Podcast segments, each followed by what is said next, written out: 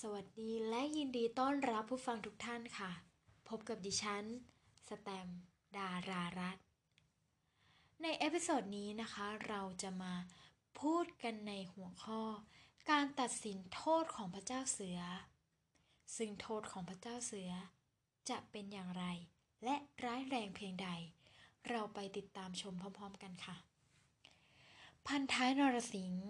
ได้กระโดดลงจากเรือ และกราบบังคมทูลให้พระเจ้าเสือประหารชีวิตตามกฎมนเทียนบานถึงสามครั้งด้วยกัน ครั้งแรก พระเจ้าเสือพิจารณาว่าเป็นอุบัติเหตุ เกิดขึ้นด้วยความสุวิสัย ไม่ใช่เป็นความประมาทแต่อย่างใด จึงอภัยโทษให้ แต่พันท้ายนรสิงห์ขอยืนยันให้ตัดศีรษะตนเป็นครั้งที่สอง เพื่อรักษาขนบธรรมเนียมประเพณี ในพระราชกำหนดกฎหมาย เพื่อเป็นการป้องกันไม่ให้ผู้ใด ติเตือนคอรหาพระเจ้าอยู่หัวได้ว่า ทรงละเลยพระราชกำหนดของแผ่นดิน และเพื่อไม่ให้เป็นเยี่ยงอย่างสืบไป แต่พระเจ้าเสือไม่คิดเช่นนั้น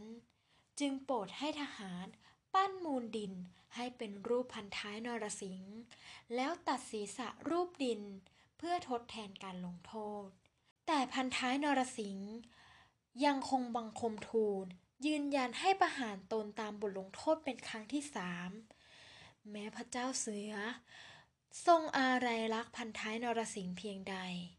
ก็ต้องจำใจฟื้นพระไทย ปฏิบัติตามพระราชกำหนดดำรัสให้ เพชฌฆาตประหารพันท้ายนรสิงห์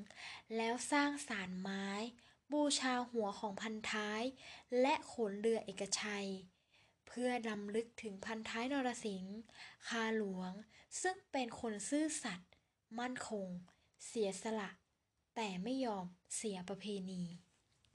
ซึ่งการตัดสินโทษของพระเจ้าเสือก็มีเพียงเท่านี้ แล้วพบกันใหม่ใน episode หน้า สวัสดีค่ะ